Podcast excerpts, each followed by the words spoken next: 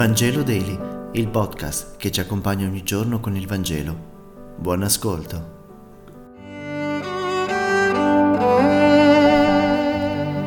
Mercoledì 14 settembre. Lettura del Vangelo secondo Giovanni, capitolo 3, versetti 13 e 17. In quel tempo Gesù disse a Nicodemo: Nessuno è mai salito al cielo, se non colui che è disceso dal cielo, il figlio dell'uomo. E come Mosè innalzò il serpente nel deserto, Così bisogna che sia innalzato il figlio dell'uomo, perché chiunque crede in lui abbia la vita eterna. Dio infatti ha tanto amato il mondo da dare il figlio unigenito perché chiunque crede in lui non vada perduto, ma abbia la vita eterna. Dio infatti non ha mandato il figlio nel mondo per condannare il mondo, ma perché il mondo sia salvato per mezzo di lui.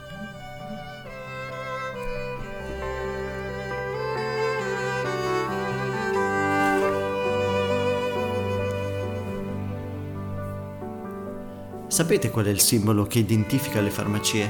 Un serpente che si attorciglia su un bastone. L'interpretazione comune riconosce in questo simbolo il bastone del dio Asclepio, il dio della salute.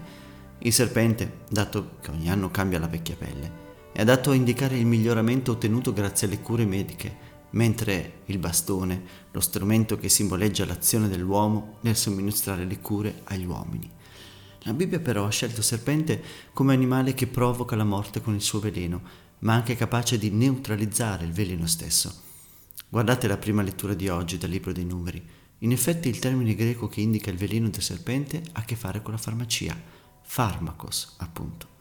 Usato in tempi e modi opportuni, il veleno del serpente diventa miracolosamente un farmaco. Non diciamo cose astruse, neppure semplicemente mitologiche. Sappiamo bene che per vincere una malattia si inietta nel corpo malato il virus della malattia stessa in modalità opportune. È il veleno stesso che ci guarisce. Ora pensiamo a Gesù. Cosa fa Gesù per vincere il virus del peccato che dilaga nell'umanità? Si fa lui stesso virus, si fa lui stesso peccato e si lascia iniettare nell'umanità moribonda attraverso la croce. Come Mosè nell'Antico Testamento ha innalzato il serpente per vincere il morso del serpente, così Gesù viene innalzato sul palo, sul bastone della croce. È Lui il vero Dio della salute, della salvezza, il vero farmaco dell'immortalità. La croce che noi cristiani oggi esaltiamo non è dunque quella dell'eroismo, con cui spesso esaltiamo solo noi stessi, o le convinzioni di cui ci sentiamo persino troppo fieri. È la croce gloriosa di Cristo dove si può salire ma soprattutto rimanere soltanto mossi da una compassione per l'altro a cui si può donare un po' di quella vita che noi per primi sappiamo di ricevere senza alcun vanto, solo per grazia. In fondo l'unica persona che può esaltare è soltanto Dio e quando lo fa lo fa unicamente per poter innalzare accanto a sé nella gloria del suo amore tutti coloro che si lasciano trasformare nell'immagine del suo figlio amato, tutti coloro che in Cristo diventano figli amati e capaci di amare.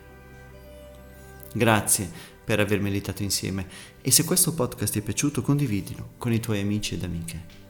A domani.